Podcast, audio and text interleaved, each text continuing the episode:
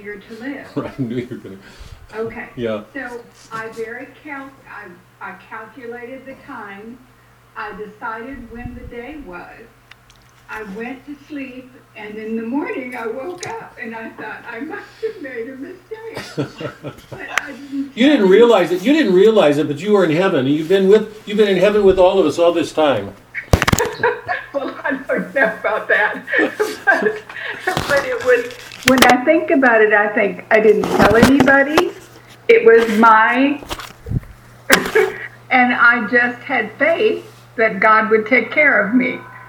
Period. Yeah. I didn't, it was so strange, and I wish that I had a little bit more of that now.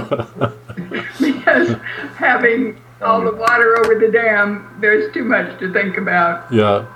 Yeah. Anyway, That's an awesome story. Yeah. Yeah, that's very much so. Yeah. So on to what we were discussing. But faith challenges reason. um, Well, I mean, one of the nice things is, I mean, I I enjoyed the way you put it when you said, "I only wish I had that faith," you know, that you had as a six-year-old, because we carry so much with us, you know, between the time we're six and you know seventy or whatever. Sixth grade. that or sixth grade, the time you know. That involve that involves so many experiences in which reason is central. I mean, we live in a natural world, and it it involves burdens and experiences and surprises and adventures and you know all of that was missing when you well i mean it, there wasn't much of it there when you were in sixth grade but now so it's I, i'm laughing i was laughing because i think god wanted you to have the fullness of things. That's why you're here you know that um, and he's still waiting for me to use my potential. and I apologize, Lord, for that. I'm keep trying. Fred, one of the things I wanted to say, um, wow, um, I don't know how to. Mark just wrote a letter and said he's having trouble getting in. Uh-oh. I don't know how to. Doc, can you call him quick here? Quick. I don't have his number. Here, it's 405, or sorry, it's 405 615 8376. Tell him to go into Lit as prophecy and click on the uh, join now. Let's start. Any um, any prayer requests tonight?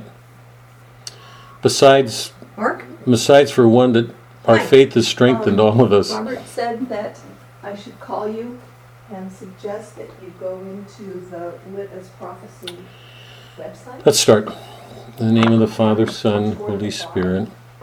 There should be a little Um, bar on the that says join. thank you, Lord, for the gift of our life from you and the gift of yourself this morning at Mass. It was a joy to see Barbara walking the way she did. That's a gift. That's a gift. Um, mm, so let her know that part of the growth in her own faith depends on the way people respond to her, and it was a joy to see her walking the way she did. She's doing well. Um, we were reminded in your words to us this morning that we are adopted. Um, um, by taking on our nature, you made us adopted sons. You shared our nature with us, and because you're God's son, you joined us to Him as adopted kids. So um, we're no longer orphans. Whatever whatever goes on in the world, you know, in in whatever way we're caught by the world and think we're sufficient and on our own and don't need you and um, without you we're orphans, all of us. So, um, how good to be reminded that you adopted us. You made us your children by adoption through Christ. Um, I ask for a blessing on all of us that we be strengthened in our faith pretty seriously. Um, that we understand our call is away from this world to give it up, all the things that have formed us, and move with you, whatever your will be, whatever that will is. So strengthen us to have the courage and humility to do that, to not be afraid of what people will think, particularly in close circles with good friends in church, neighborhood, family. Not to be afraid to stand with you, trusting that even if people are offended or disturbed by what we say, um, our whole frame of reference, the whole reason for being is in you. So strengthen us in that, please. We are moving towards the end of our time together. Um, we'll be finishing up Chesterton and starting the Gospels on you. Um, um, let all that we're reading strengthen us in our efforts to grow in reason, our natural gifts, so that our faith will be richer, fuller by whatever we bring to it from this world. We offer these prayers, um, ask a blessing on those that we whose needs we hold in our hearts, people who are struggling or have medical issues or difficulties, that um, that you bless them. Um, we offer these prayers in your name, Christ our Lord. Amen. I don't know if you got the letter because I sent it late, but I, I sent a, a quick email just a few minutes before we went on with the uh, medieval ballads. They should be a part of your poetry packet. So if and if you don't have it, don't worry about it. If you hand it, have it handy, you can follow it, but you don't need it. You can you can listen. You all know that it's more important to hear poetry than to read it. So I wanted to get us back to the lyrics um, because we don't have much time left, and they've been a major part of our work. I've got to give some serious thought because we don't have much time left. Um, I'm very seriously thinking about going back to Auden's canonical hours. Um, that was a heavy, hard poem. It may be, it may be not the right note to end on, but I want I want to take us back to the maybe some of the really good lyrics that we've read as we're closing out our work. But tonight I picked um, two lyrics from the medieval period because in so many ways they speak to issues that have been close to us for a long time and they're close to Chesterton even though they don't seem directly to connect with him. In the first one, Three Ravens, the, the poet is, is describing the death of a knight and the way that nature comes to um, help. Um, Chesterton loved fairy tales, um, and I'm, I want to come to that in a minute, but um, it seems to me, and he doesn't say this, but it's implied in much of what he does say, that one of the reasons he loves fairy tales is that in fairyland, you feel that there's this um, nature or tie, this tie between man and nature in fairyland that we've lost um, in our world. We we ever by by mathematical abstractions we tend to remove ourselves from concrete reality and live in concepts, abstraction, ideas. And one of the beauties of poetry, is, as you know, and, and uh, fairy tales, is they take us back to a concrete world. And in the second, uh, Timor Mortis, it's a reminder that we're going to die. Um, um, most of you out there are too young. um, Barbara, Barbara can join Suzanne and me in this because we're all. Um, but one of the one of the what to call it one of the principles of the church, one of the stands that it takes in its catechetical mission, is to constantly remind us of death. Uh, memento mori, remember death. We're supposed to carry it. When we were talking about Scarlet Letter, I was reminding um, um, those of us here that um, that Hawthorne was presenting a group that saw itself as saved. It was all over. Um, they didn't have anything to worry about. I remember all the women who open the play when Hester comes out of the prison. They just they're full of scorn. Um, she's a sinner. They're not. They've been saved. It's all done. It's all over. The church asks us to remember memento mori, death is with us, and more importantly, or implied in that, is to not forget we're in sin. The, the truth of that, the, the fact that it's true, should not be a reason for despair. You know, the fact that we're in sin can cause us to despair. Chesterton knows he's in sin. He couldn't have written what he does if he didn't. He does not, he never despairs. You, you can't read him without feeling that his fundamental attitude towards life is gratitude. It's a sense of humor, it's a gladness. Um, he's as well aware of sin as anybody in the world, anybody I've ever read. We are not to forget death or our sins. We are to carry them because if we don't, it makes us arrogant. It makes us self righteous and judgmental. If we carry our sins, we should be able to identify with other people. Does that mean we just overlook sins in others? No, it does not. We're to hate sin, but always love the sinner. Do all we can to put sins away, but do it in a spirit of love. That's a hard thing to do. So the two poems, um, in some ways, speak directly to so much of what we've been doing the Three Ravens and Timor Mortis. Okay? So the first one, the Three Ravens. With those comments, I'm just going to read and leave them on. I won't make any comments. You can think about the poems on your own. Okay? The Three Ravens. There were three ravens sat on a tree, down a down, hey down, hey down. There were three ravens on a tree with a down, down.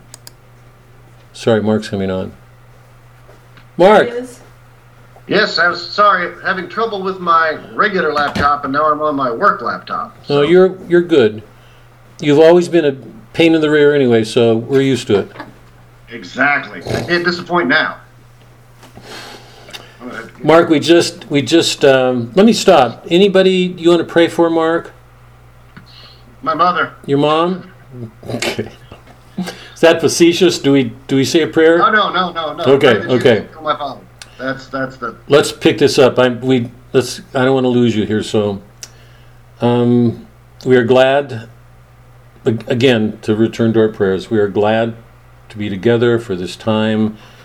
Mm, especially good to see Mark. Glad he's here. We ask a special blessing on his mom and dad, and particularly his mother.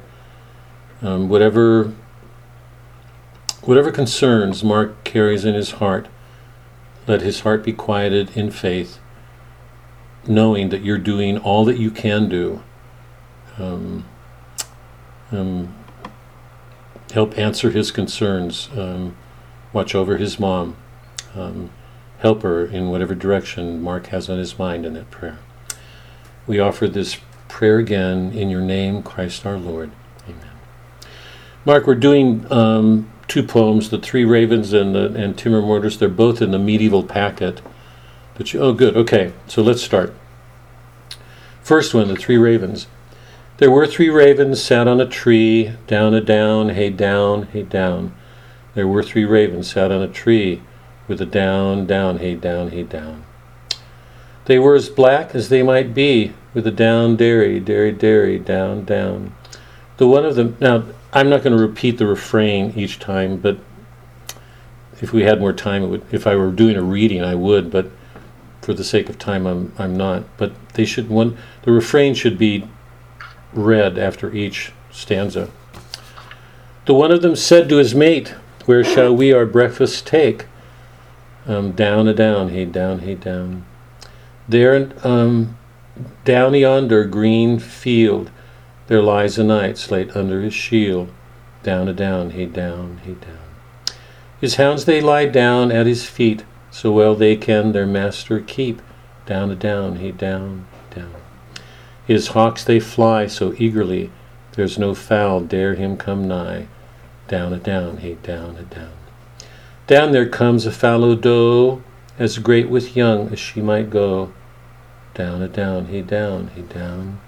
She lifted up his bloody head and kissed his wounds that were so red. Down a down, he down, he down. She got him up upon her back and carried him to earth and lake. Down a down, he down, he down. She buried him before the prime. She was dead herself ere even song time. Down a down, he down, he down. God send every gentleman such hawks, such hounds, and such a leman. Down a down, he down.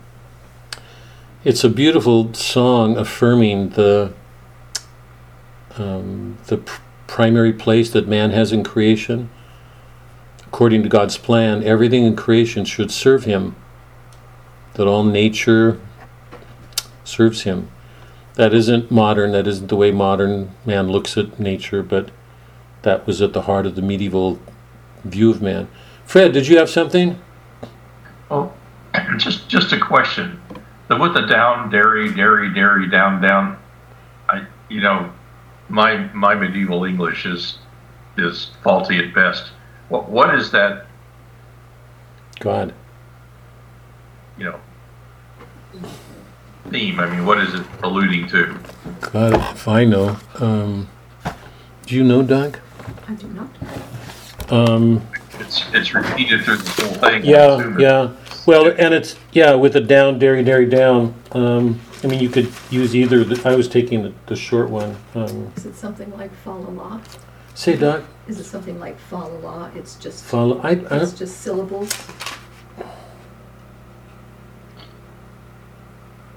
oh, sorry. This is Well, according to the internet, it is a meaningless refrain or chorus in old songs. Oh, okay. So it's like fa la la. we don't know. I don't. Um, I'm not ready to. I'm That's not not ready. very reassuring. Yeah, I'm not ready to listen to the internet right now. Um, It is, it is a city in Northern Ireland. Well, I, I, di- I didn't mean to drag us out. I just was curious. Shame on you. where do I? I didn't even have this. My goodness, three. That's okay. We we can do it next week. Wow, the three ravens. That's okay. We can come back to it later. Yeah, I think what I'm going to do, um, Fred, is um, I've got to look this up in. When it's just it's been so long since I've looked at this. Um, No worries. oh, here, 86. Um, let me just take a minute and I'm not sure this will have an have an answer, and if it if it does, I'm not even sure that I'll be able because I don't I don't trust the internet a lot. Um, Well, we can come back to it next week. It's no big deal. no, because I I probably won't come back to it at all. Um, Well, that's okay. Down and down, hey down, hey down. I can't answer it, I, Fred. I don't know the answer. Um, Okay. it may be just a like a, you know fa la la. It's, but it's it's it's so characteristic of the modern mind to speak in runes and and things like that that are have a buried meaning that's traditional and it goes back. But hon- honestly, I can't say. Um, Medieval mind? Hmm. It's so characteristic of the modern mind. Medieval. Medieval. Um, let me do Timor Mortis. In what estate soever I be, Timor Mortis, conturbat me. Um.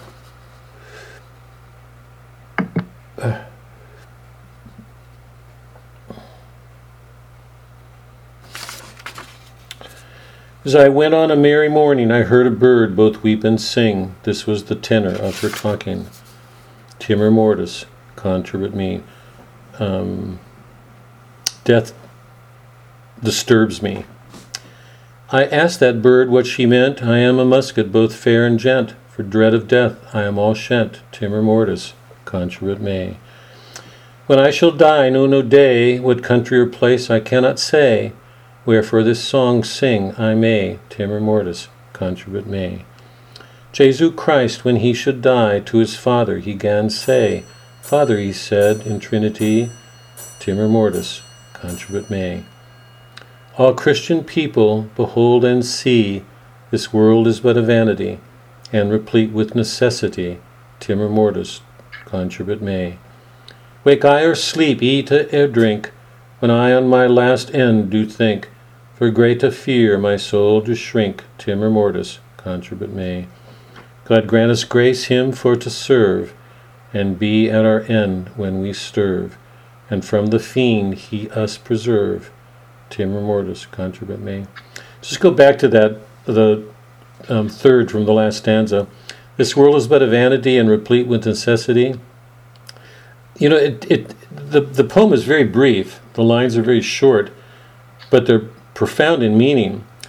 The world is a van- on one end, the world is a vanity. At the other, it's replete with necessity. Those things we can't escape. They're going to be there. We, there's certain things that are determined in our world. Um, we have to find a way of negotiating, navigating, you know, those things. Um, it's a lovely poem. Okay, let's. I'll get it, Doc. You go ahead. I got it. Let's get back to Chesterton. Um, we are going to cover paradoxes and eternal revolution for sure tonight. And next week, um, I'd like to take the last two chapters of Orthodoxy and finish the the book. So we've got our work cut out for us. Um, a couple of opening thoughts, just a, a couple of broad notions that I'd like everybody to keep in their mind as we go through this. Um, the first is that we left it. We left behind a chapter on fairyland, um, and even though Chesterton doesn't quite put it this way, it seems to me one of the things that he's doing in um, the the um, ethics of Elfland is um, not only drew, introducing it because it, it gives us a contrast with the modern mind, because the modern mind is extremely rationalistic and enclosed in its own systems. Fairyland um, offers a view of the world that's very different. In Fairyland, everything matters and things are different and new. Um, pumpkins can turn into coaches and mice into horses, you know, and um, men can um, plant beanstalks that will go up to the clouds. Everything means something, and um, in almost all fairy stories, it, um, the story makes it clear that there are consequences to what men do. There's a law in fairyland which says there's a, a law in our nature. Fairyland is a place of adventure and romance. Things happen because we can break laws, we can do things. We're not determined. That view is completely opposite to the modern view coming out of the sciences that men are determined. We have no free will. Romance and adventure are illusions. Um, but one of the things that I, I think we should take away from that earlier chapter on, on Fairyland is this. Um, when we enter Fairyland, we enter a world that's unbelievable to us. It's unreal in some ways. Even, even though every, every fairy story, every good fairy story, points to a truth. Um, and in some sense, fairy, the stories of Fairyland are much closer to the events of Christ's life than any picture the modern man would give of our world. Because the modern mind typically rules out miracles. So the modern scientist, the modern mind, for the most part, this isn't always true, but as a generalization, it's fairly true. It's becoming less and less true. I think more and more scientists are turning to Christianity because they're realizing the two are not incompatible. But um, in fairyland, um, things happen that are unbelievable. And so much of what happened in Christ's life is unbelievable. It's like a fairy story. If any of you read the Gospels, I mean, I don't know, you know, when you've read scriptures last time, but certainly for me, I mean, I, I may be out of place on this, but I've been reading scriptures uh, for the first time in a long time, and I'm just struck by how much of what Christ does is miraculous. And yet it takes an ordinary form. And what's striking to me, you know, if, if you if you're a modern, you the modern mind tends to be very skeptical. It doesn't believe in things. It has no reason to believe. If we're all product of forces over which we have no, control, we it's hard to believe anything else. What? Why believe anything? It doesn't fit with our modern notions of things. If you look at man on this planet, you think, what a strange creature is. He's the shrunken image. He's just a little bit better than apes. Um, he creates this world and all this regularity and system, trains going from, you know, from Chicago to New York on, on a time schedule, and everything is mechanized and um, controlled and predictable. There's no place for anything unbelievable. So to introduce Christianity to a modern is is to ask him to believe in something like fairy tales. Um, I hope everybody sees this because we live in r- worlds of such routine. They're so mechanistic. Everything's planned, everything's predicted. That's one of the aims of science to find the laws of things, um, what's predictable, so they can control them or work with them. When you read through scriptures, you can't you can't read what goes on with Christ without being shocked at at almost every paragraph. A man holds out his hand and asks him to be healed. Somebody comes out of a tree, invites him home. Somebody um, is thrashing about with demons. Christ walks on the water, calms the storms. Um, what am I leaving? Uh, blasts a fig tree, curses it, and it dies. Um, um, he tell he sends the disciples out with the power to even um, cast out demons. They come back and say they can't, raising a question about their faith. And he says, um, these this kind requires more, greater prayer, greater fasting, a greater faith. And at one point he says, um, unabashedly, abs- severely, what's the matter with you guys? I mean, he does that a number of times with the di- disciples. How long do I have to put up with you? You, you have little faith. Faith, faith could move mountains. Um, I just finished the end of Luke where um, he's aware that Jerusalem is going to be destroyed, destroyed, and he um, he says with some anger and some sense of an impending disaster, um, if you had faith, you could. Oh, he said, um, women will be in a situation where those of you who have children will wish you didn't. Those of you who are pregnant will wish you didn't, because your children will have their brains smashed on the rocks. You'll all lose this. Mountains will crush you. Hills will flatten you. And the final line, the final line is, um, um, if this is what it's like when it's green, what's it going to be like when it's dry?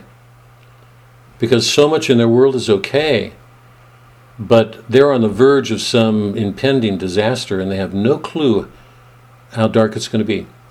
And I think by that he means those who reject him are going to be in a worse situation than those who accept him. And yet, what's at stake in all of this is he keeps doing these things that make it hard to accept him because they're all miraculous. He's not like anything anybody's ever seen before. So I don't think it's just Elfland. I, I think it's also that things go on in Elfland that are hard to believe. And if you read scripture and watch Christ, so much goes on that's stunning. It's almost inhuman. He's doing things that nobody else does. He goes home. He can't perform miracles because the people there know him well and can't accept him as God. They have no faith, and so his miraculous powers are compromised. He can't do what he could do um, with people of faith. So, what's at issue in so many of these chapters is Chesterton is um, is looking at our modern world and sh- and showing from the perspective of reason. He he almost never appeals to faith. There's one exception. Fred knows it well. There's one exception. He he makes no appeals to faith. Every one of his arguments arises out of some experience in the natural order where reason can work. He's using reason to argue against people who use reason in what is to his mind um, an irrational way of using it. So the whole of the power of the whole of orthodoxy is that it's showing the great sources of rationality in Christianity itself. And I, and I would go on to say that the Catholic Church is the only institution on the, on the earth that um, makes a place for these extraordinary resources of reason because they, op- they make it possible to have a richer, healthier faith for those who care to bring them together. Insofar as the Protestant world has turned away from reason, it thinks that nature and our, our natural powers are corrupt. Mm, they move around that natural order. They, they can't move in it as well. Chesterton is so at home there. He loves the world. He sees the goodness of it. He's ready to affirm it. He's ready to argue at every point. The only place that he makes an appeal to reason and, or I mean to faith, and I, hard, that's not even an accurate way to put, it, as he says, the whole of this philosophy, everything that he's coming to that he drew from his experiences in the natural world, um, were already there in the um, the Athanasian Creed, Apostles' Creed. the Apostles' Creed. Um, so, what it says, if we take him seriously, is that there is this good sense. There's a, a, a, a an inherent good to man's rational powers um, except we've lost them in the modern world. The Protestant has given them up on one end, and the, the modern rationalist mind uses them in the wrong way on the other end because he denies, he uses reason to deny what's miraculous, what's unbelievable from their perspective. So it's one, I think it's one of the great um, evangelicals, not quite the word, but um, the word I'm looking for? It, it, it's apostolic in a way. He, he, he's taking the best of reason out into the world in, in a way that makes it possible for people to move to Christianity. Um, apologetic is the word that I, he's one of the great apologists of our time. Um, the great thing that he's done is he's taking things from the world and sh- revealing them in an odd way that people aren't used to, um, but in a way that makes an opening for um, um, Christianity. Okay, um, we've talked about the dangers of respectability. It's and Chesterton doesn't. He uses that word a number of times, and he doesn't quite go at it the way we have. But I want to underline the importance of that um, be- because of everything he's saying. Um, one of the great themes that ties all our works together um, is that in every almost every work we've read, there is a figure who, in modern terms, would be an anti-hero. He stands outside of the world of his time. He's not a child of his time. Not Achilles, not Odysseus, not Chesterton, not Billy Budd. We can go on and you know, um, Ivan or Dmitri or Alyosha, Karamazov, wherever, wherever we go, we have been introduced to figures who stand, who are not a product of their time. In some way, they stand outside the respectable world because there's something wrong with that world. The very beginning, that was the great truth of the Iliad. All the men were acting under a flawed honor code. It's Achilles who steps outside of it. And it's only when he does that that he learns that in some way he's connected with God and that something's going to be asked of him that's not going to be asked of other people. He- He's going to have to admit his sins, his failures. He let Patroclus down and accept his own death. When he goes back into the war, nobody can stop him for the first time um, as long as they've been at war. Same thing with Odysseus. Odysseus stands outside of that conventional world and he brings something to his marriage nobody else can. Same thing with Aeneas. We can go on and on. I want to give you just examples from works that we've read, just very, very briefly, to, to remind you just how central this thing is. One of the paradigms for me when I put this theme together is of the disciples after their conversion coming out of the temple um, in a spirit of joy. They just said things that none of the Pharisees or Sadducees or the you know the norm, um, not, um, normative Jews um, could take easily. They said things they didn't want to hear. They said things that some people would have taken as insulting, just the way Christ did. How many priests? I'm saying this earnestly. How many priests can will stand up in front of a congregation and say things they know are going to offend people? So over and over and over again, we've been given these pictures of individuals um, who struggle with disorders and find something wrong in a way that causes them to stand outside their world and do something that that world needs. That's probably been one of the most dominant themes running through. Because the danger, and, and Chesterton's absolutely clear in this, the danger is that if you give into that world, you stagnate. Um, if you go to the other extreme, you can hurt it in the wrong way. The real question is reform is always needed. Always. That's the reason for the title, Eternal Revolution. We have to be eternally awake, constantly on guard, because if we're not, we slip back into a world, one way or another, where it's easier not to do hard things. I want to just give you a couple of examples from the works that we read recently.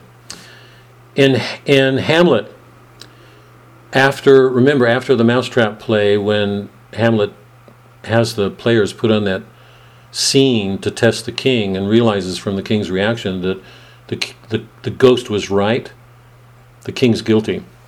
And it's then that he decides to kill Claudius. And remember, when he comes from that scene, he sees Claudius at prayer, decides not to kill him then because he would be sending him to heaven and that he didn't want to do that.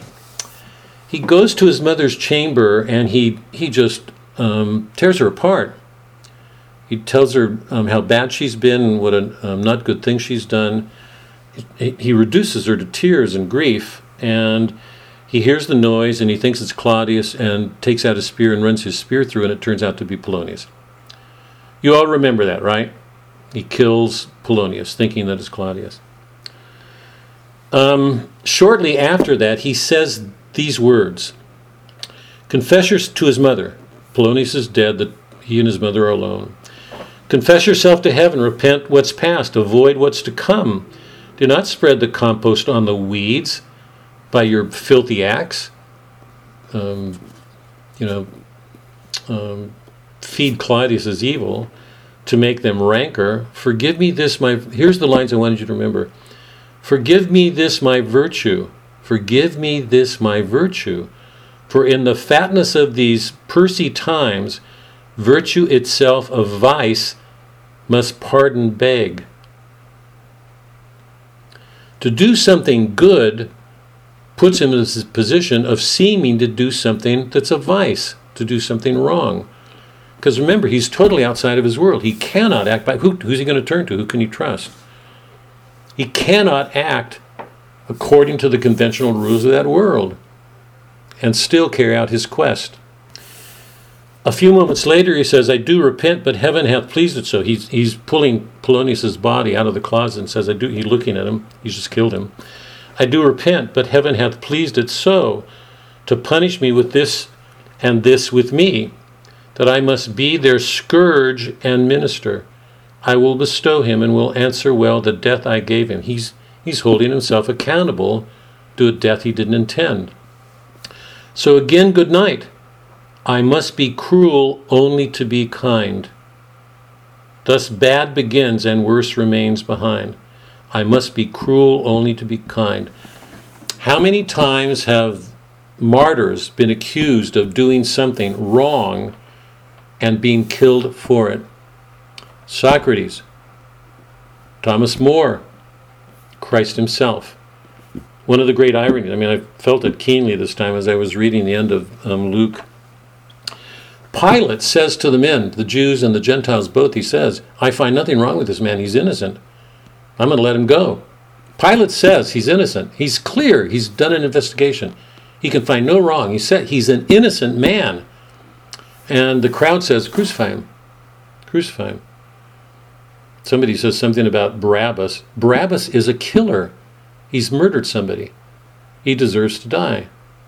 They say, turn Barabbas loose, who's not innocent, so they can kill an innocent man. That's how out of tune the world is. How many people have the courage to stand up and do something that's not going to be liked by the people around them? And that doesn't mean just being stupid and adversarial. It means following Christ, because to follow him means doing things that the world's not going to like. We saw the same sort of problem in Scarlet Letter. People hated Hester because she was in sin. Um, remember, Hawthorne looks at the way he treats everything is from that perspective that he and Melville shared. what the two of them called the brotherhood of sin. All human beings are in sin. For those Puritans to act like they were without sin, that they were saved, and condemned others was horrendous. Remember what Father um, Zosima said in Brothers Karamazov. It's only when you acknowledge that you're the worst of the worst, he, and he encouraged all of his followers to stand in the world that way. It's only when you know that you're the worst of the worst that you can actually begin to love people as you should. Melville, Moby Dick, in the opening Moby Dick, the whole opening was a critique of that Protestant respectable culture. They were all living for themselves, making money, and not seeing how much they were ignoring. Um, Faulkner's The Town, another one. Remember when um, Montgomery Ward was running that light show in the back of his office, his his uh, store, and Gavin and the sheriff were going to arrest him, and and Montgomery Ward would have given up all the respectable citizens who were attending. It would have just ruined the it would have ruined the town. Their whole their whole code of respectability would have been called in question, just like the code of respectability of the Puritans in Scarlet Letter. If Dimmesdale had confessed his sin when he was their minister, um, it would have shattered their notions and he would have been exiled. And remember, it was shortly after that that they had the witch trials. So there's this great danger and respectability of moving with the world. Um, the great gift of Chesterton is that he presents the disorders, but he does it so humorously. I mean, he just has this wonderful sense of humor. He can lay things bare, show what's wrong, and love them. It's it from in my mind, it's one of the things that makes this one of the greatest works of the 20th century. Okay, let me stop with those just brief introductory comments, and I'll, I want to look at um, paradoxes of Christianity. But for any comments on my opening opening thoughts or reflections.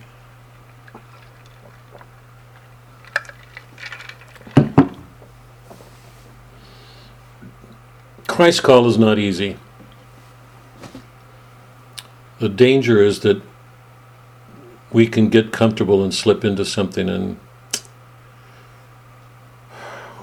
the title of the next essay is Eternal Revolution. The argument that he's going to make is we have to be constantly on watch. This is the church. Constantly on watch, constantly vigilant. Because if we're not, the tendency in our human nature is to constantly slip back. Constantly slip back. That's true of us personally, it's true of our social world. Remember, Flannery O'Connor's term was the world is under construction. Grace and evil meet. At that point where they meet, the world is under construction.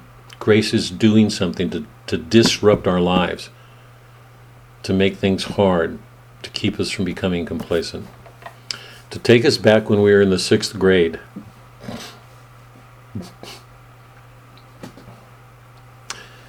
No thoughts or comments on my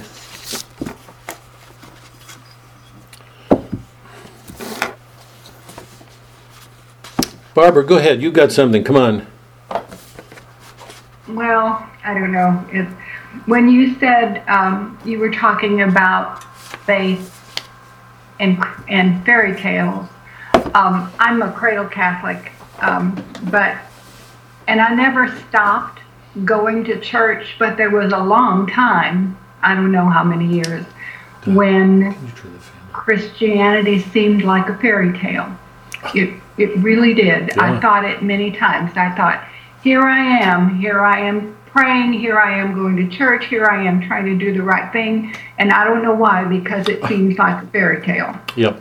And so that resonated with me. And I remember at one point thinking, okay, the only thing I can do is make up my mind um, to belong to God. Yeah. And and over the years, that turned out to be what I needed. But I have no idea where that came from or why. But the fairy tale thing really does. It reminds me of where I've been. Yeah.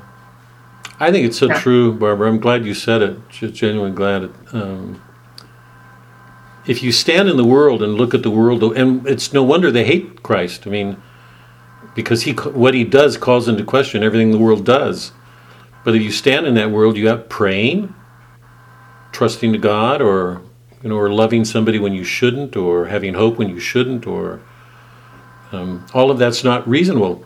Um, it's a stunning. I mean, I, I, I certainly feel that strongly now, just having gone through Luke, just um, aware of again and again and again and again how much of what he does um, is is unbelievable and upset and upsetting to the Jewish community, the Pharisees and Sadducees, Sadducees. They they're just outraged because you know. Um, um, when he when he heals the the cripple and says which is it easier to do to forgive sins or heal a man? And and um, he and he heals him to show that he was correct in saying you're forgiven. The pharisees response was nobody can do that except god. You've just blaspheming they could not believe. I mean that's what's stunning to me. It's so easy to think it's so easy to think that what they did was reasonable because nobody could do those things. Only only God could. And here's a man doing it. That guy should be ashamed of himself. So it's easy to see why they'd be as outraged as they were. The the difficulty is they had evidence in front of them all the time. You know, he healed he healed the man with the leper or the withered hand or the lepers or the blind man or the deaf man or God, or I mean he just walked on water, calmed the storms um, all the people kept coming to him because he was healing them, and they experienced his healing. And not only that, they heard the wisdom in his stories, his parables, or in the in the Beatitudes on the Mount. You know, who spoke like that? So it's not like as if they didn't have any evidence. It's say they were, they were so caught in the world of their time that believing in those things, they could not believe in what seemed unbelievable, even though he was doing them. So there's a whole miraculous element that that Christ introduced into the world that so often the world doesn't want allow for. Um, that's the major. I think that's the major concern that Chesterton have. He, he's not going at it the way I am right now, but you know, in every one of his chapters, he's he's taking on a world that denies the supernatural, what's unbelievable, the miraculous, or what's outside this small circle. Um, okay, let's let me let me just briefly. Um, um, I want to pick up one principle from the flag of the world and then get on to paradoxes of Christianity. Remember, in Flag of the World, he began by setting off the optimist and the pessimist and thinking there were only two alternatives. You could either be a pessimist and focus on what was wrong or bad in the world, or an optimist and focus on the good things. And he came to some point where he realized that both of those attitudes, those perspectives, were flawed. There was something wrong with each of them. On page two, or in the Flag of the World section, in, in a paragraph towards the end, he says, um, On the other side, our idealist pessimists were represented by the old remnant of the Stoics Marcus Aurelius and his friends had really given up the idea of any God in the universe and looked only to the God within. They had no hope of any virtue in nature and hardly any hope of any virtue in society. They had not enough interest in the outer world really to wreck or re- revolutionize it. That's been his theme through this whole chapter. You have to be dissatisfied with something enough to want to change it and no to to not be happy with it and love it enough to change it and change it in the right way, um, which which may mean a revolution or something hard or difficult for people. They had not enough interest in the outer world really to wreck or revolutionize. They did not love the city enough to set fire to it. And remember, Christ said, I came with a sword to divide, I came to set a fire. Conflagration. How much does our love of respectability, and I'm harping on that tonight because America has reached a point of such affluence and such stability. I think we're on. I think we're on the verge of a revolution because of what's going on. But we've reached a point of such comfort and wealth that it's it's made certain people comfortable and other people outraged. We really are reaching a point of crisis. Thus, the ancient world was exactly in our own desolate dilemma. This isn't new, it's happened again and again. The only people who really enjoyed this world were busy breaking it up, and the virtuous people did not care enough about them to knock them down. And this dilemma, the same as our own, let me re- repeat the phrase the only people who really enjoyed the world were busy breaking it up. Those were all the reformers. Think about Benedict, Francis, Dominic, you know, all the great reformers think about Dante as a poet or Virgil as a poet in his time, um, Hawthorne, Melville. In this dilemma, the same as ours, Christianity suddenly stepped in and offered a singular answer, which the world eventually accepted as the answer. It was the answer then, and I think it's the answer now. This answer was like the slash of a sword, it sundered. It did not, in any sense, sentimentally unite. Briefly, it divided God from the cosmos that transcendence and distinctness of the deity, which some Christians now want to remove from Christianity, was really the only reason why anyone wanted to be a Christian. It was the sense that God separated himself from his um, creation.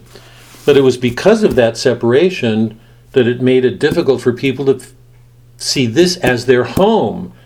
Because every inclination to see it as our home made it, we would either become a pessimist or an optimist and neither one of them was adequate to the problems the world presented in every age. It was this prime philosophic principle of Christianity that this divorce in the divine act of making was the true description of the act whereby the absolute energy made the world. According to most philosophers, God, in making the world, enslaved it. According to Christianity, in making it, He set it free. So he went on struggling with these things, and then he said, and then followed an experience impossible to describe. It was as if I'd been blundering about since my birth with two huge and unmanageable machines of different shapes and without apparent connection. The world and the Christian tradition. They seemed to be so at odds. I had found this hole in the world, the fact that one must somehow find a way of loving the world without trusting it, somehow must love the world without being worldly. I found this projecting feature of Christian theology like a sort of hard spike, the dogmatic insistence that God was personal and had made a world separate from himself. The spike of dogma exactly fitted into the hole of the world. So this hole that had been, you know, a source of emptiness or dissatisfaction was suddenly filled. But the important matter was this that it entirely reversed the reason for optimism and the instant that reversal was made, it felt like an abrupt ease when a bone is put back in the socket. I had often called myself an op- optimist to avoid the too evident blasphemy of pessimism, but all the optimism of the age had been false and disheartening for this reason that it had always been trying to prove that we fit into the world. If we can only do this, we'll be at home.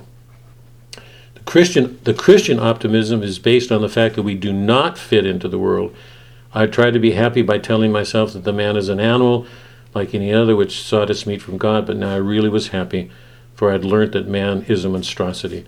I had been right in feeling all things as odd, for I myself was once worse and better than all things.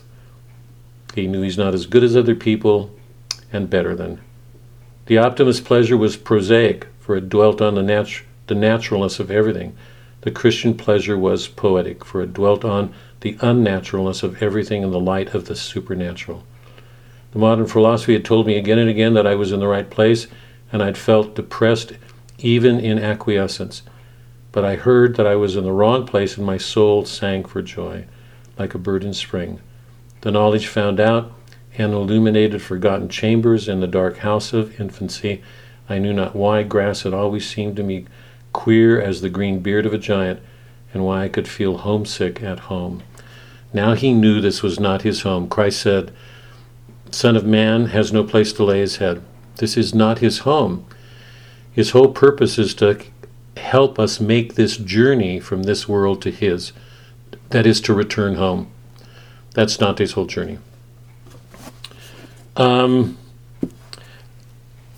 um, let me go on unless there's any questions. Brief, brief questions. I want to get to the paradoxes and uh, um, eternal revolution, but any?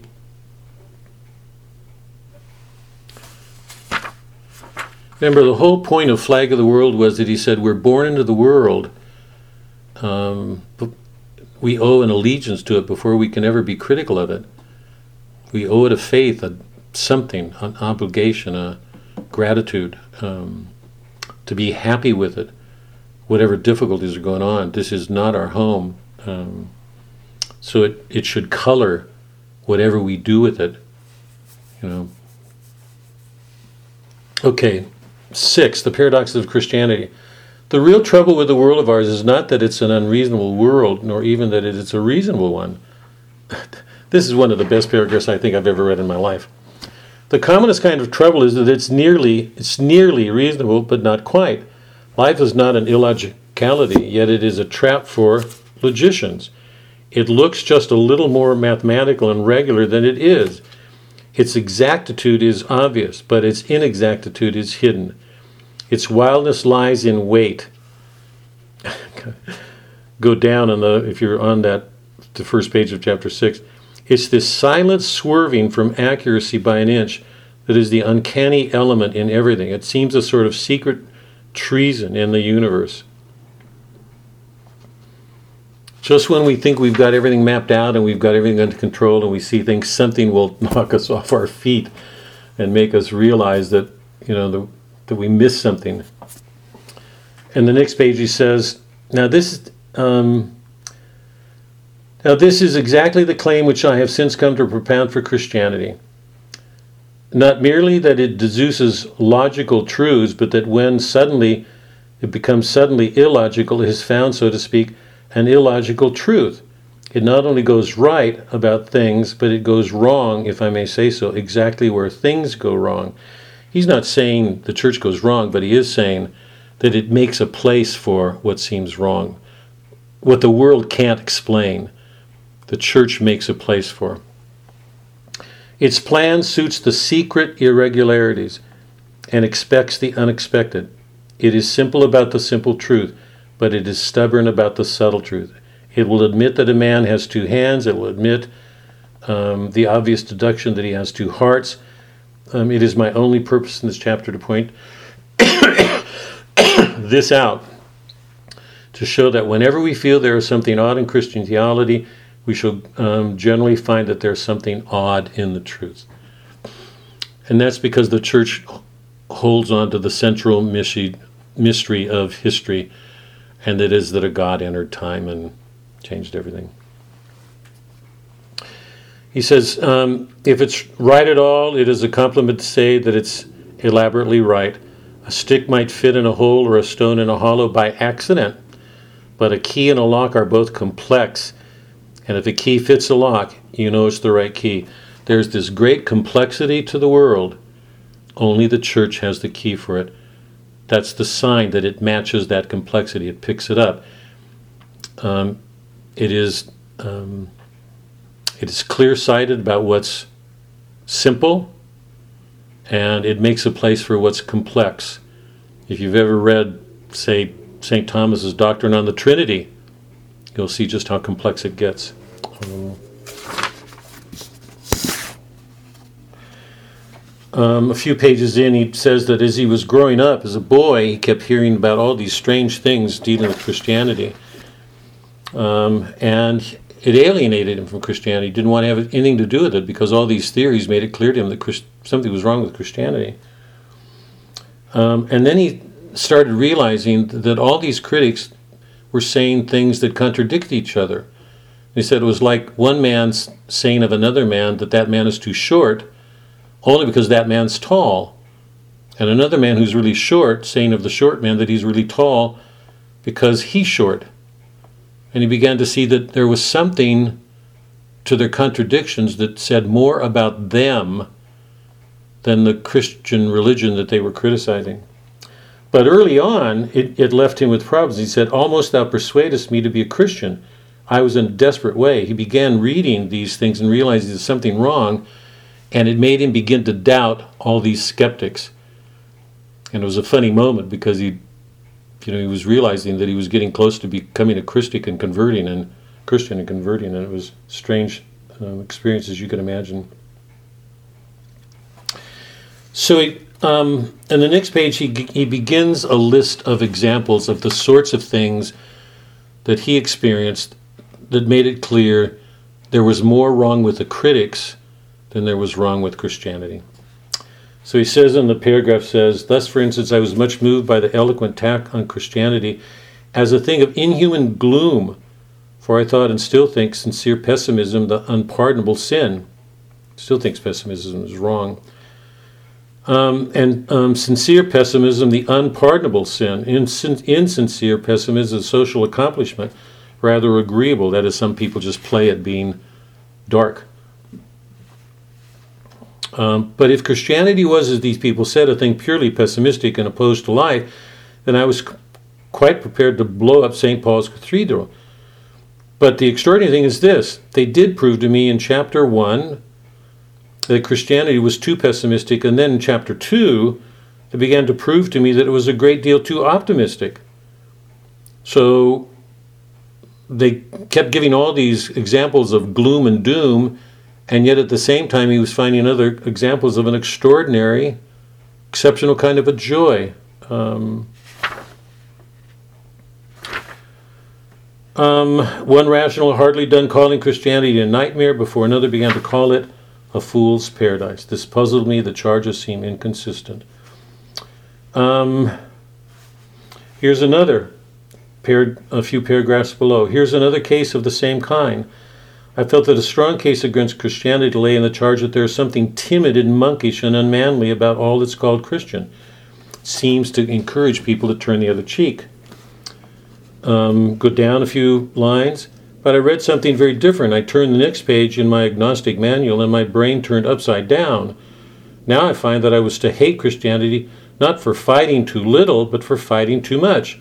Christianity, it seemed, was the mother of wars. Christianity had deluged the war with blood. I'd got thoroughly angry with the Christian because he never was angry. Now I was told to be angry with him because his anger had been the most huge and horrible thing in history. Um, I take a third case, go down below. The strangest of all, because it involves the one real objection to the faith. The one real objection to the Christian religion is simply that it's one religion. The world is a big place full of very different kinds of people. Christianity is one thing confined to one kind of people. It began in Palestine, it has practically stopped with Europe. I was duly impressed with this argument in my youth and I was much drawn towards the doctrine often preached in ethical societies. I mean, the doctrine that there is one great unconscious church of all humanity founded on the omnipresence of the human conscience. Creeds, it was said, divided men, but at least morals united them. Now, let me stop with this because it seems to me it's a prevalent issue in our age. Um, what's the problem here? Can anybody put in your own words what Chesterton is? He's saying there are lots of people who think the fault with Christianity is that it appeals to one. He uses the example of an altar. Say it's got an altar and it appeals to one group of people. Um, but um, a moral co- a moral code is common to all people. Socrates, Buddha, Confucius. There is this natural goodness, and all of us have it. If Christianity would just reduce itself to that, everybody get along. But as a matter of fact, it has a creed and that creed divides some people from others. Can anybody elaborate on this or put it in your own words? What's the issue here? Because I think it's still a very prevalent one. People still say it today. Follow the golden rule and everything will be okay. What's wrong with you people who believe in an altar or sacraments or priests? Um, what's the problem with that?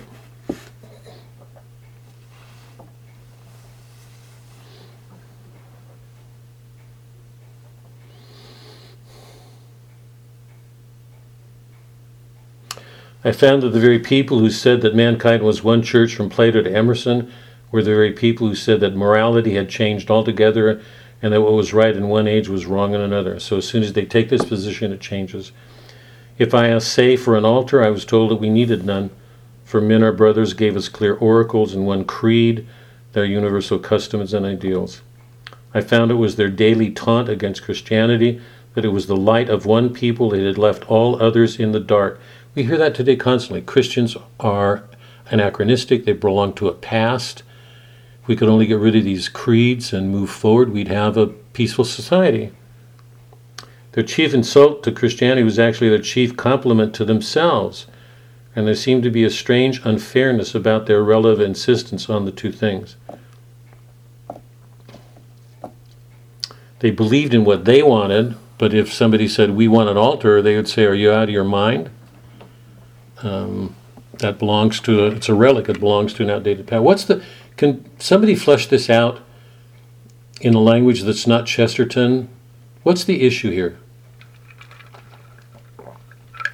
Fred, you.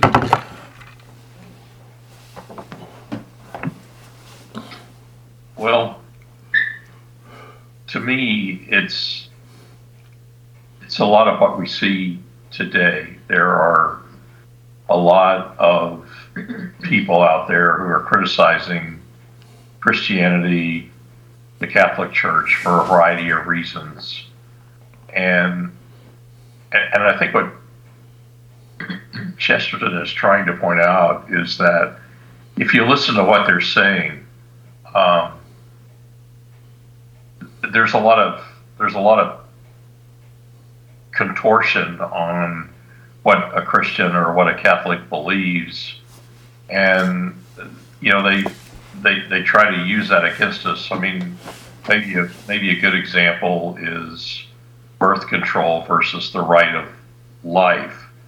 You got a group of people out there who are criticizing the Catholic Church because of our our belief in the right to life and their argument for that is that you know women have the right to to control their their bodies Right. to make their decisions and you know there's a conflict there with well you know doesn't shouldn't a shouldn't a living breathing child have the right to to live i mean there's just there's you know, there's all kinds of of conflict, I guess, out there in terms of people who are trying to rationalize, who are trying to emotionally control their audience, and the arguments that they use are are not factual or are in conflict with you know what what we believe. And I think I think Chesterton is just trying to point out that when you when you listen to some of those arguments, you can you can you can quickly find fault in in what they're saying, and you know realize that um, the, the you know the Christian the Christian faith deals with that in whether it's you know his point of the Apostles' Creed or in you know our fundamentals. I guess the, the challenge I've got with all of this is yeah, I, I feel like the church is faltering a little. Um, you know, I've been reading a lot of Franklin Graham lately, and it seems like he's doing a better job of, of supporting Christianity than, than Pope Francis is. And I mean, it's just, uh, Graham? you know, it's it's. I, sometimes I feel like Don Quixote out there fighting windmills. Yeah, yeah, yeah, yeah. Yes. You know? Yeah. And I, you look at you, you you go to church and you look around. There's a lot fewer people in church these days than than there used to be. And I look at our little group here. What are there? Four or five of us. You know, we used to be like 25. I you just you just sometimes I feel like we're losing the battle. And what I find amazing about Chesterton is somehow he managed to maintain his humor through all of this. I find myself struggling to do that. I'm so glad to hear. I mean, for all of us, I'm sure. What a what a good thing to say. Mark, what are you, are you? You were? Did you have something? It looked like you. Oh no, no. Francis is the anti-pope. I'm sorry, he's a friggin' Jesuit. that's all. That's my only comment. I know good jet. Don't do that. Um, who's this guy, Fred? What's Grant? What's his name? I'm not. What am I missing here? Franklin Graham, he's Billy Graham's son. Oh, so non-Catholic. He's a Baptist. Oh, wow, wow, wow, He's wow. heathen. But I hear him out there saying the things that I wish Pope Francis was saying. That, and I, I think I've said this before, and I don't want to dwell on it, but I mean there there are some fundamental beliefs associated with the Catholic Church, and I don't hear anybody out there defending them these days No. you know, every once in a while, uh, you know, Bishop Barron, I think I think he's doing a pretty good job of it. Um, but I, you know, the, where are where are all the Catholics? I, I can't. I mean, you have you have people out there, you know, basically blistering what we believe in, and I where Right. where where are all the you asked once where are all the men my question is where are all Oh, the, the Catholics, Catholics, yeah. why No, they No, it's funny. you know Yeah. reiterating what we fundamentally believe Yeah. in Where are all the fighters? I'm, we're going to get to this. It, it's the, the other book that I started that until all this turned me on my head, but uh, it's a book in which I'm setting the fundamentalist world against the Catholic. And one of the fundamental questions that I'm asking in that book is where are all the Catholic artists today? But um, all I have to pay attention to this, Graham. Barbara, did you have something to add to this? Wait, by the way, I think we're, I mean, anybody who's in a position of identifying himself with Don Quixote is in good company. I, no, I, I, I'm saying that really seriously. Just, you know, the Picasso painting, if you guys have been to our house, it's, it's that Don Quixote. Fa- Father Flynn once put down um, Picasso, and, and I wanted to make a point of taking him to that picture because, you know, Picasso was a modern, and, but there's, he's got this one. I don't know if you guys know the paint the painting, but it's a stick figure, and if you look at the stick fig- figure of of um, Quixote and Sancho's Sancho Panza, um, they're just broken lines. And what I see when I look at that picture is a is a broken. No, he's on his horse. It was a broken horse. Yeah, it's a broken. Yeah, broken horse. He's on his horse. He's not quitting. He's going on. But the figure just ex- expresses perfectly the sense of being wounded and broken, and you know. And so for me, the picture is one of the loveliest modern pictures of hope and you know in a broken world that I know of. But anyway, I love Don Quixote. Barbara, go ahead. Sorry. Um, I think when you ask the question about where are all the Catholics and why aren't we out there defending our faith, part of it is a pervasive feeling that if we just act like Catholics, everybody will get the picture. So even, you know, even for me, I'm, I have two children who left the faith in their teens and do not want to talk about it, um, you know. And so the only way I feel like I can connect with them as far as spiritual health is concerned is by being the best I can be. but for the most part, mm, I kind of drank the Kool Aid that says you don't confront people who no longer believe. Out of my whole family, I think I might be the only person who's left practicing Catholic Gosh. Ah. no. and I have a big family. Um, so I don't know where that came from, but I think it needs to change. I think we need to confront um, that people just don't want to talk about it because they don't want you to convince them. They don't even want to realize exactly what it is they want, what they believe. They just want to not have to be responsible to believe anything anymore. Does that make sense? Yeah, my, my take on that is a little bit different. And I mean, it's it's obviously it's a complex problem, but my own sense of it is in our world today, because of the nature of um, the political structure, the um, judicial, the juridical structure of our culture, that the the fundamental principle of America is um, freedom of choice. That's behind the abortion movement. I mean, fundamental principle of the of the Supreme Court is freedom of choice. If that's true, a woman can do whatever she wants, and whatever reason she gives will be right. She'll never be wrong. Free, free choice will make it that way. So the fundamental principle that people grow up on in our culture today is freedom of choice. You can, you're free to choose. If nobody has the right to impose something different on you, if they do, they're bad. So most people today don't like being confronted be, because to be confronted implies you might be wrong. That runs so contrary to the modern notion of democracy. I, I mean, I think it's horribly flawed, but my own take on it is closer to that. That, that that the fundamental principles driving America today are subjectivism, relativism, a belief in the private will, you know, the majority. And um, I, I want to go on. Fred, I want to get back just one, um, one quick thing.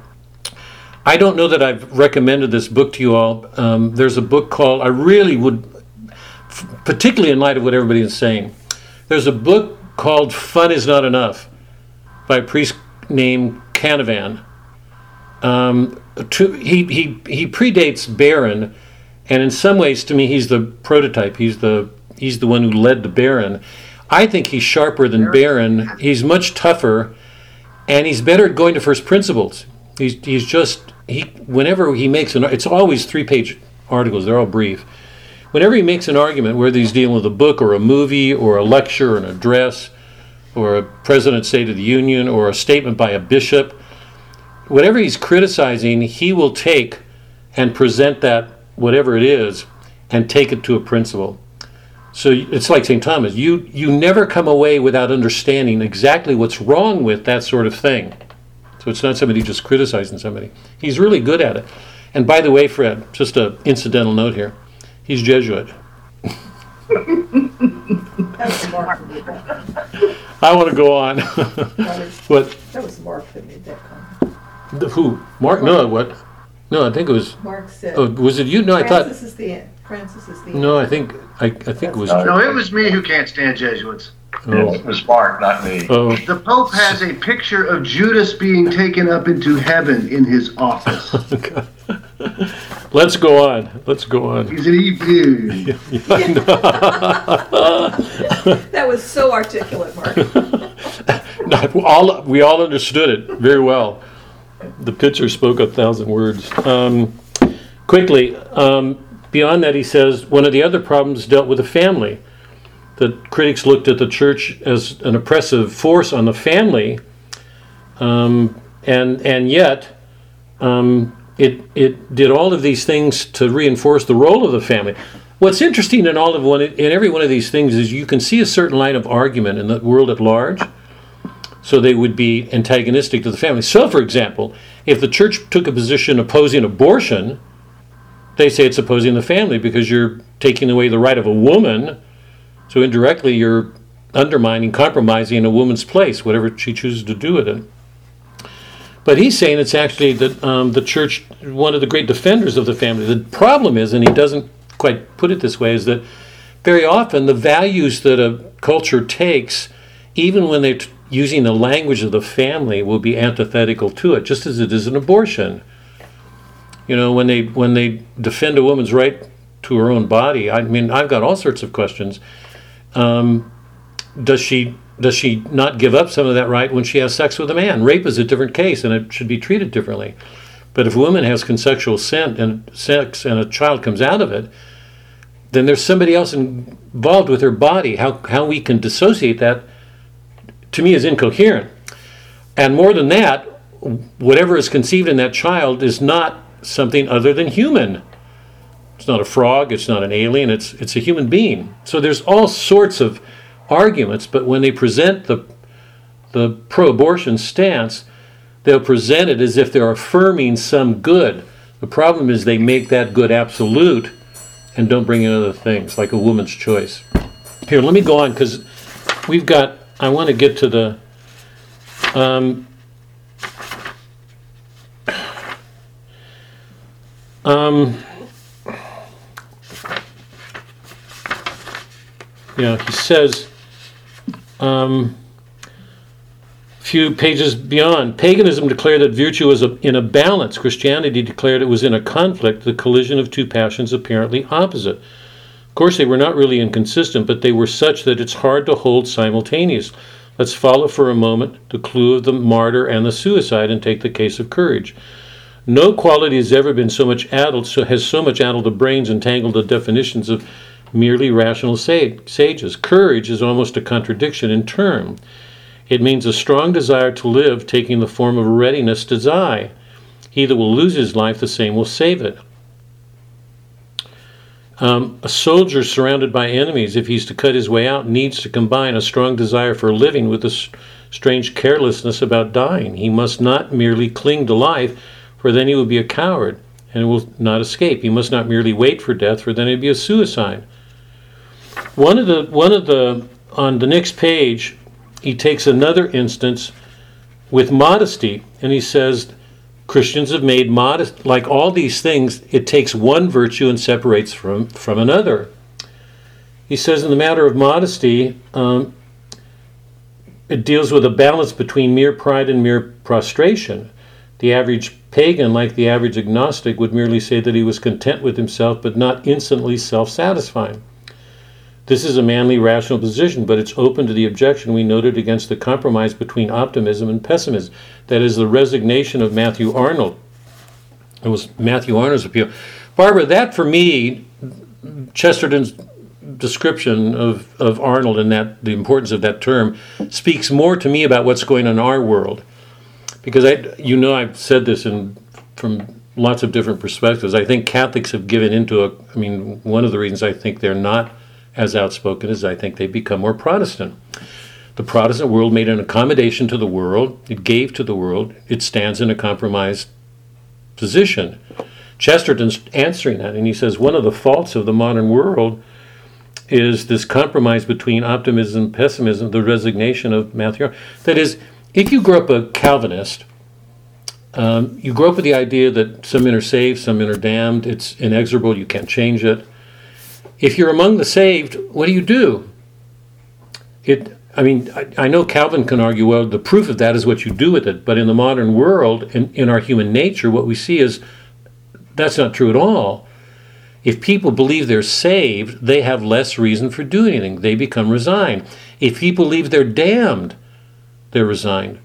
The tendency of the modern world is to go, it is what it is.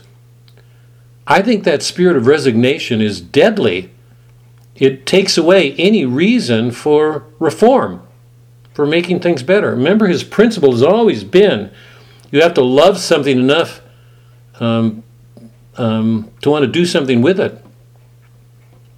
Um, take a risk. But the, the, the problem with modesty is that it's, it's taken by itself. He says that if, if modesty isn't set next to conviction, the problem is you go along thinking we're asked to be sheep. Here, put, put in the context of Christ. We're supposed to turn our, our cheeks. Does, does that mean being a sheep in the sense of being modest and not speaking up? No, because Christ himself accepted his crucifixion, never did not speak up. He always spoke up. He made enemies everywhere. So modesty shouldn't be kept by itself, it should be combined with convictions. We have to stand up question is can we do it in, let's say, in the spirit of being with Christ? There are lots of people who stand up in ways that aren't very Christ like. So once again, it's just taking another, um, another virtue and showing that it has to be set next to something else for it to fulfill itself. He wants to take charity. Take another case, the complicated question of charity. He goes on and makes an argument. And then he says, Christianity came in here as before. It came in startlingly with a sword and clove one thing from another. Because sometimes, I mean, I, we hear this all the time. Christ says, forgive. So we got people forgiving murderers and putting them out on the street the next day as if there were nothing to deal with. I don't think that's we've I've talked about this certainly ad nauseum. Christ did nothing that didn't fulfill the law. And by fulfilling the law, he wasn't trying to fulfill the 600 observances of the Jews, he was fulfilling his Father's commandments. The challenge for a Christian is to bring justice into the world with a supernatural charity, a love that knows no bounds. He says it divided the crime from the criminal. There's that sword again. The criminal we must forgive unto 70 times 7. The crime we must not forgive at all. It was not strong enough that slaves who stole wine inspired partly anger and partly kindness. We must be much more angry with theft than before, and yet much kinder to thieves than before. There was room for wrath and love to run wild. The more I considered Christianity, the more I found that while it had established a rule and order, the chief aim of that order was to give room for good things to run wild. He's been saying this over and over again. We don't want a balance because if we do, or the wrong kind of balance, we're back with pagans. We want a love of justice that we want we want a gentleness beyond an extreme. Remember, he said extreme pessimism, extreme optimism, both of them at full board. We want a, a gentleness to the nth degree, and we want a fierceness to the nth degree.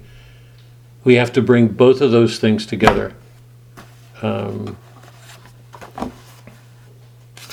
so he said when he looked out, he found people who whom the church admired because of their gentleness who they praised as saints, Saint, Saint Francis. The church found warriors like Saint Joan, who was saintly because of her fierceness, that she risked her life the way she did. Um,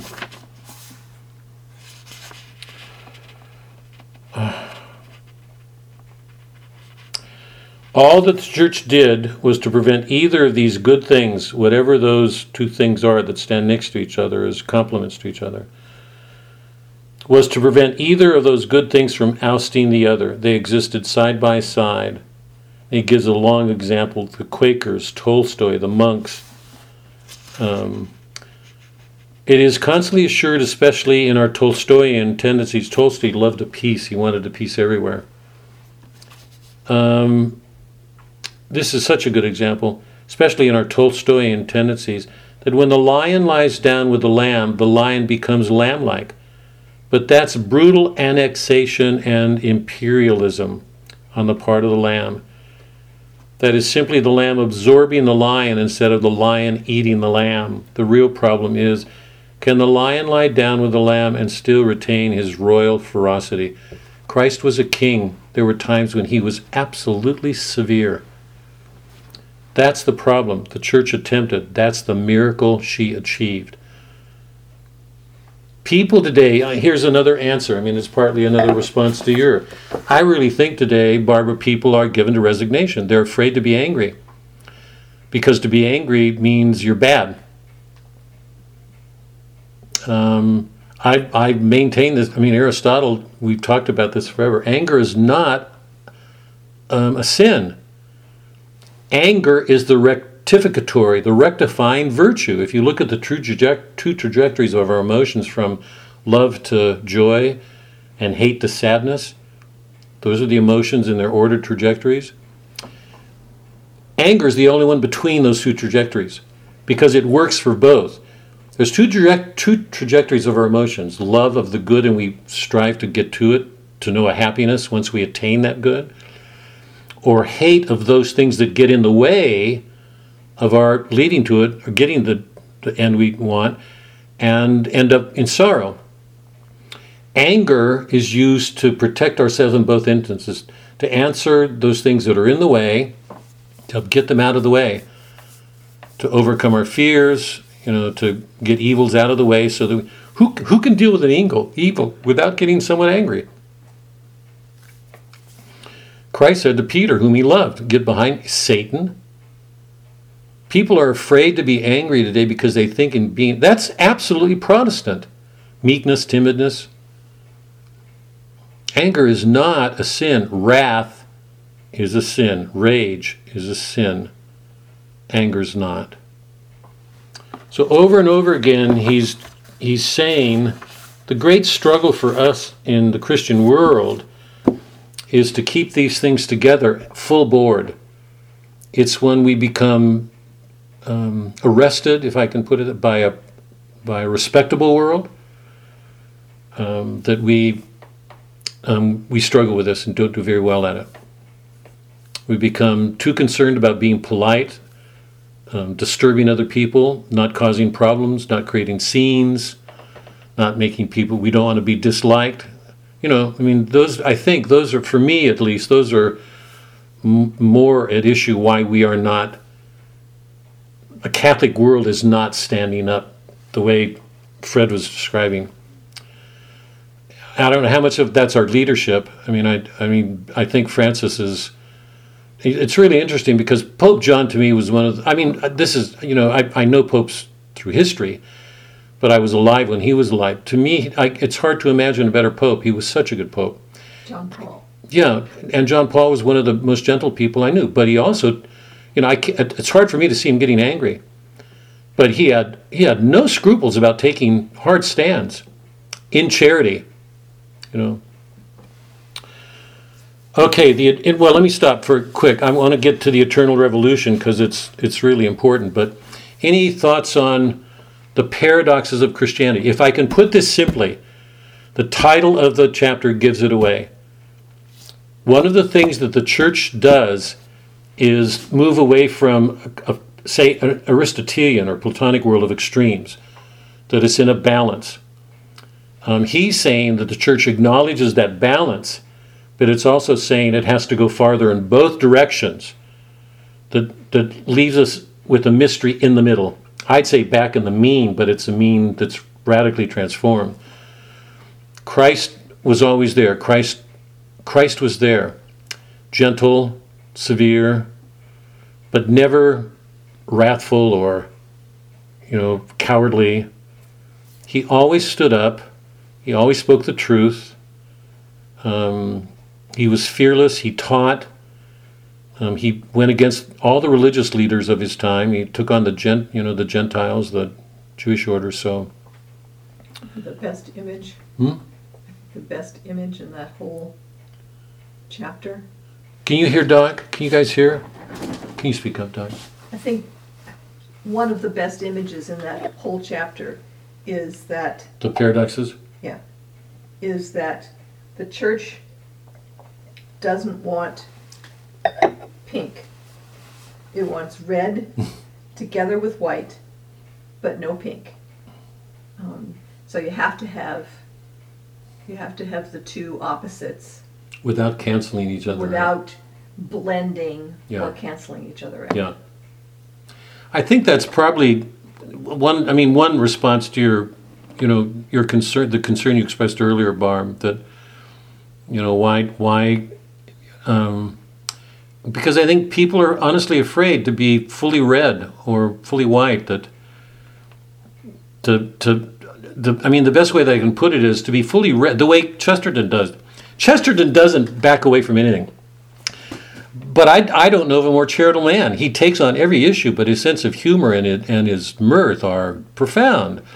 The question is can we confront a family member pretty seriously in a spirit of love? Can we take a hard stand and do it in a good way? I just think that's harder. It's much easier to blow up or not do anything. It's much harder to do something and learn to control ourselves and bring something better to what we're saying. I just think that's a much harder thing for all of us. Barb, go ahead. Did you have something to respond?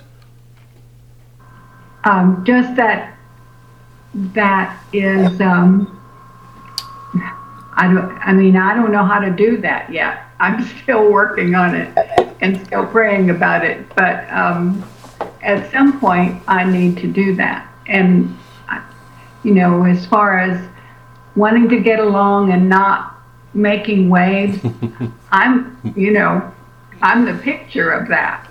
And it's only when something really gets me that I say, uh, uh, no, no, this is this isn't going to work. But it has to be pretty serious stuff. So maybe I just need to change the way I'm um, acting toward things that are wrong. What do you mean, maybe? Okay, I'm off now. But don't, don't get don't get wrathful at me, Barbara. You get angry at me if you want. Just I just want to remind. Wait, hold on. I'm laughing at you because when you started your comment, uh, you, the opening part of your comment was not the same as your end. The opening part of your comment was to acknowledge I need to do that better, and I'm not quite there yet. So and I, I just think that's I, I think it's not easy for all of us. I, I mean, I, that's something I've struggled with in my life. Um, I think anybody who cares about these things has got to struggle. That's that's why the next chapter is called Eternal Revolution. You know, one of the one of the things he ends on is that we have to be watchful. We have to be on guard. And I think, me personally, I think there everything in our culture puts us to sleep. Comfort, security, wealth, no problems. We have problems in our life and we get upset, you know, because we shouldn't have problems. Um, Fred, go ahead. You had something. It, may just be me, but I guess I had an eternal longing after reading Chesterton, and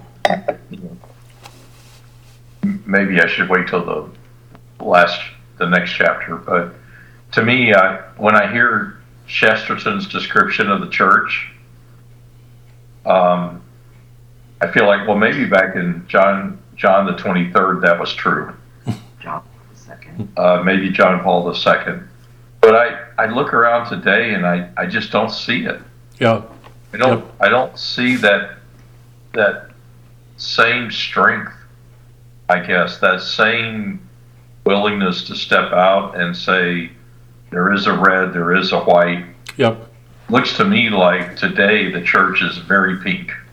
Yeah, yeah. I, I think a lot of people share your feelings, around with individuals and I and I hear you know different different thoughts but when you when the, when the when the church speaks it, it sounds to me very deep Yeah, yeah.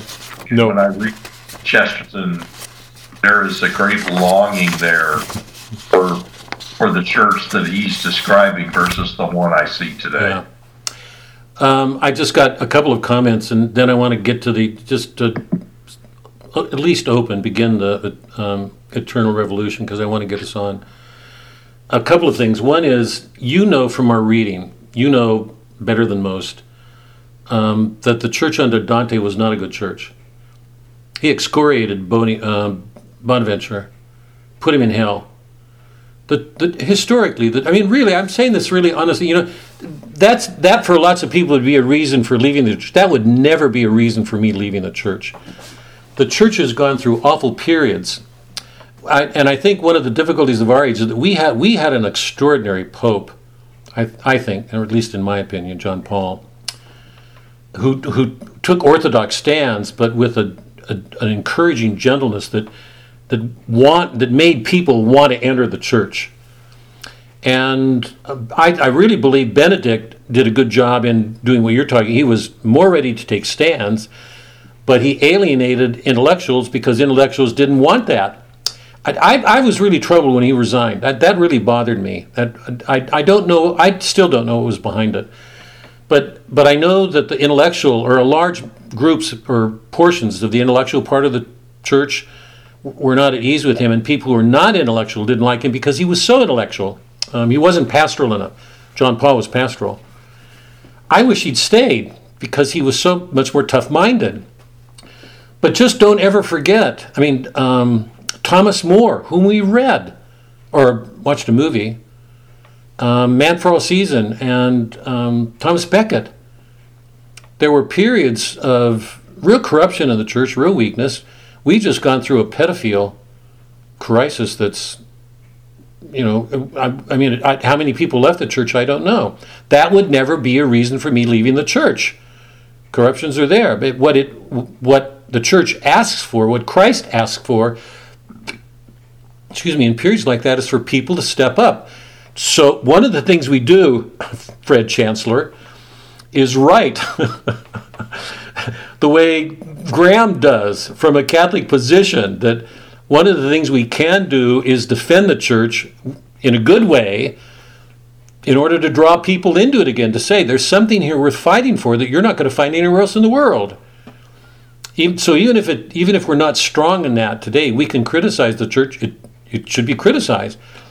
But I don't think that's a reason for leaving, or that's a reason for getting active, particularly with somebody who's gifted and speaking out, even if the form it has to take is written.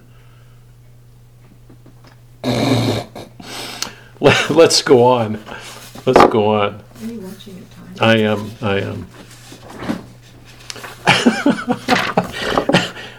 Francis, I'll be glad. I'll be grateful for any help you give me right now. Actually, one point, Bob. Before you go. You on. go. I'm sorry. Go ahead. Our current pope is doing his best to get rid of the people we need. That's still not going to. See, I will. Yeah, I will never hear it. I mean, yes, yes, yes. All- well, every one of my answers, every that's a reason for.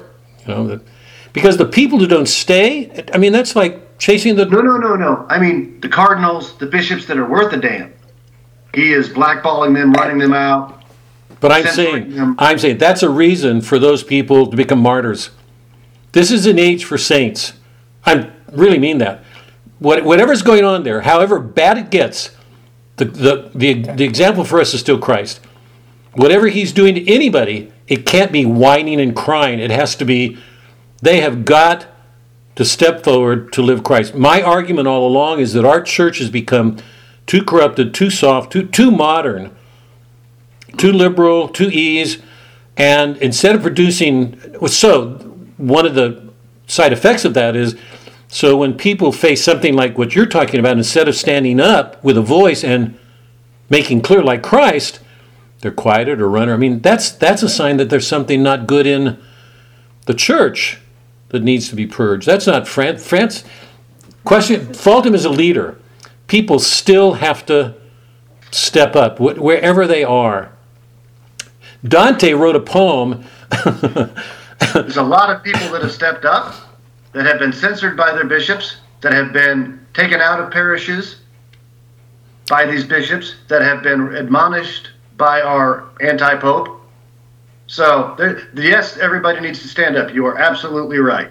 But there are bigger problems at work in this church. You right my And I mean, don't leave it. I'm not going to leave it. I, yeah, no, no. I no, I, I, But there's bigger problems at work here. yeah, no, I'm agreeing. But my but my answer is different from yours because even even if the um, church media closes down on them, there's a public media that would be only too happy to hear those criticisms. I, there's just the people. My point is, all of those are occasions, graces that will test a person's faith. That that, that and the the end result may be a martyrdom.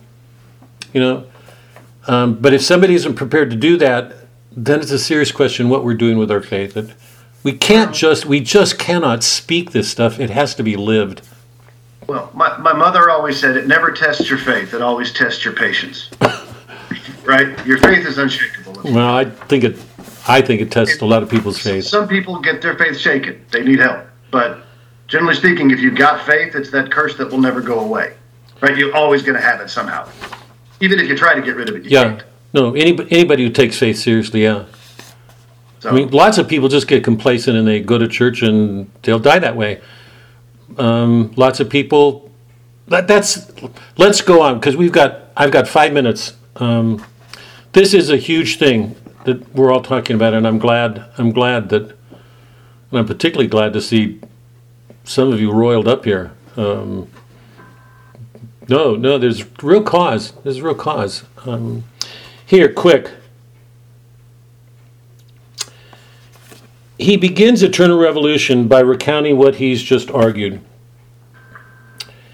And he says, when a Christian is pleased, he is in the most exact sense frightfully pleased. His pleasure is frightful.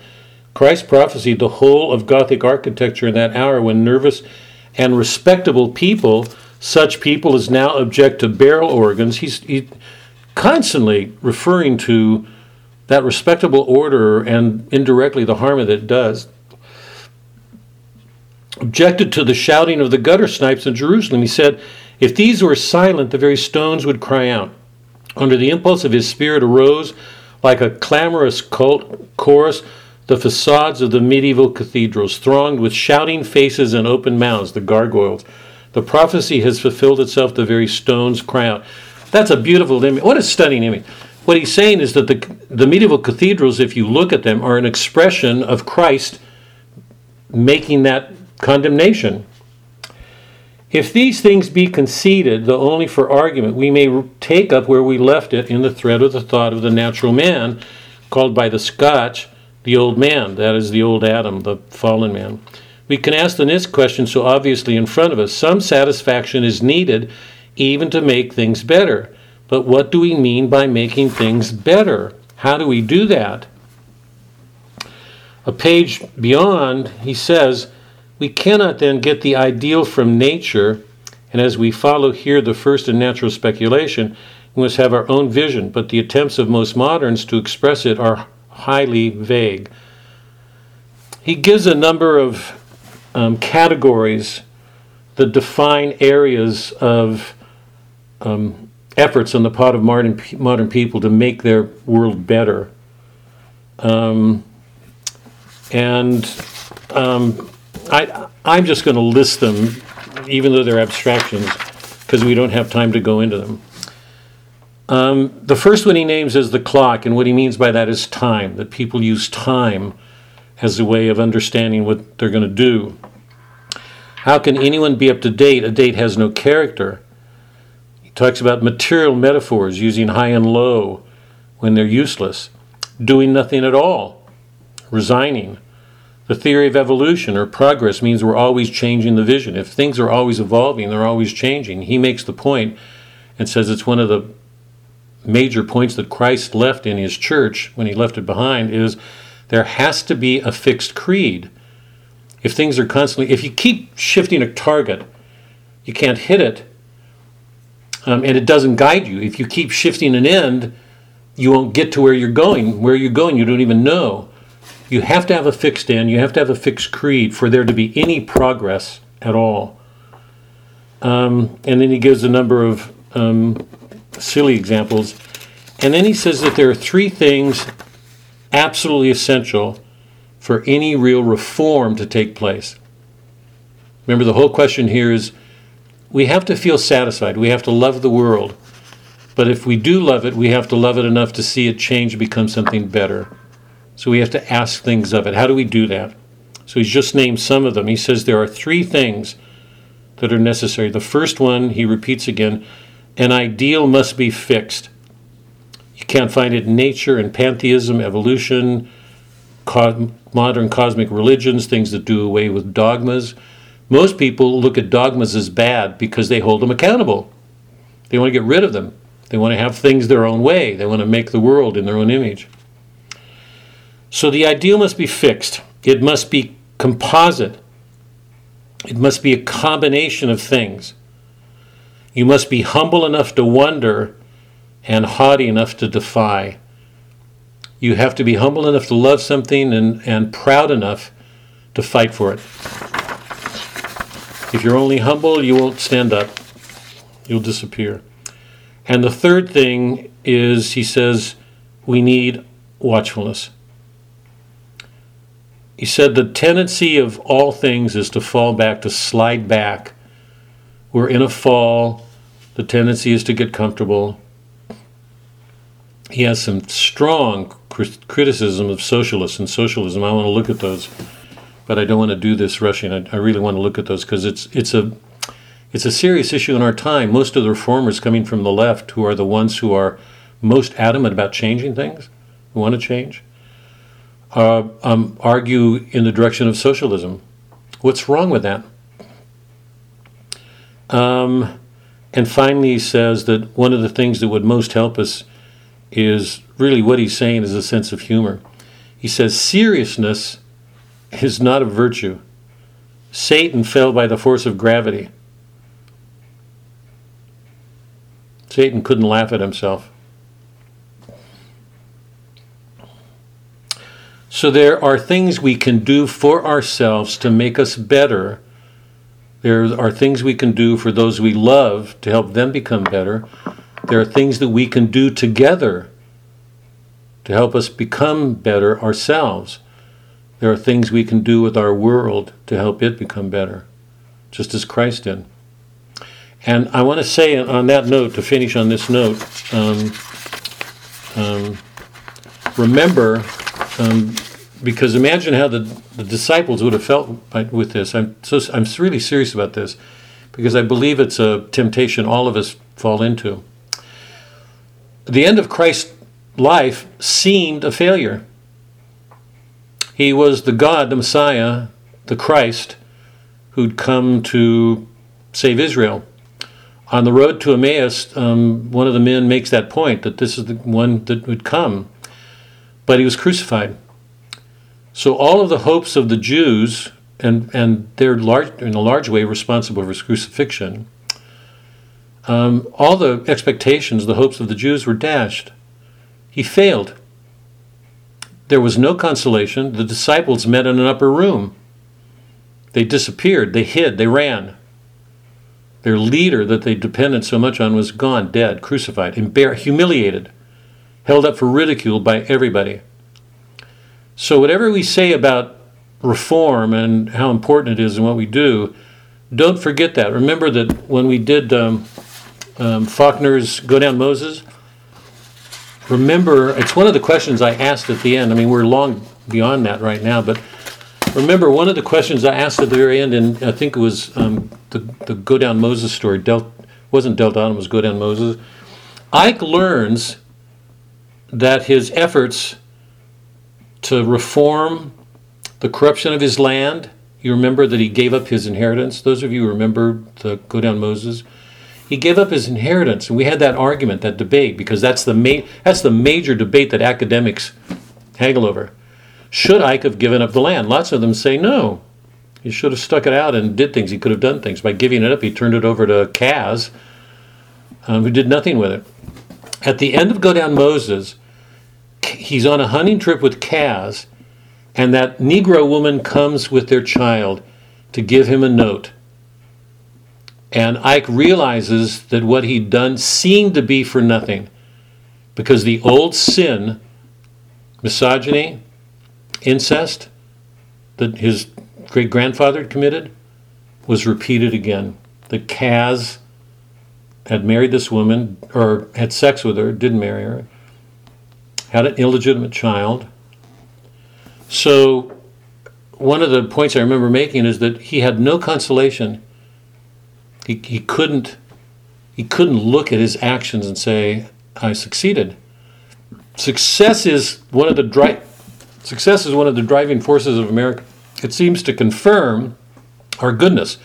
That's very Protestant because the measure of it's like the Jews. A person's wealth was a measure of God's favor. That's very Old Testament.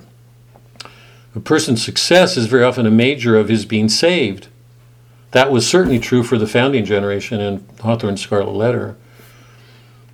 Um, I could take no consolation. His life seemed to be his, the most important choice he made in his life seemed to be a failure. So at the very end, the Jews had no consolation. They couldn't turn to Christ and say, "We're vindicated." All the accusations, the shame that people have heaped on us, you know, the Jews, their criticism of us, all they're all misguided. Look, look, we won. We won. They, they can't say that. Um, so they go through this period of a horrible disillusionment, and then you've got the Acts and Peter standing up. And then you've got really the beginnings of the church, with Peter standing up, calling people to Christ to live a different life. Um, so in a in an in an age that's you know rocked with failures, particularly in the church, it, it leaves us all with the same sort of things we've been reading about since the very beginning Achilles, Odysseus, Aeneas, Dante, um, Thomas Becket,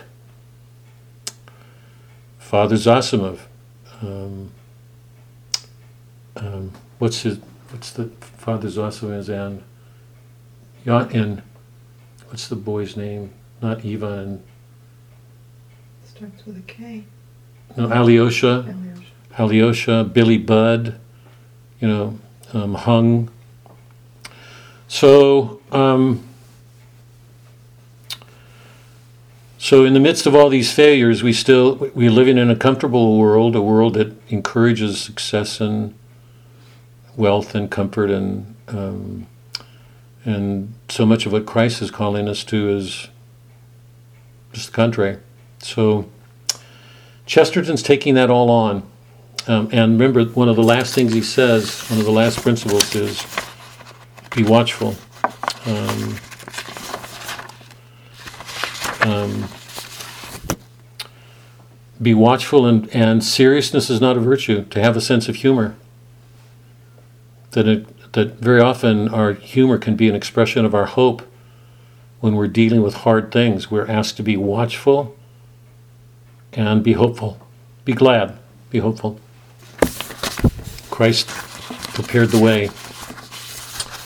So next week we'll pick up um, Eternal Revolution and and go to the what's after that? I've forgotten. What's after Authority and the Adventure?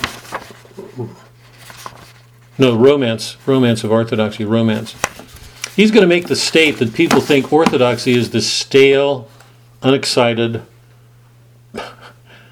um, course of action.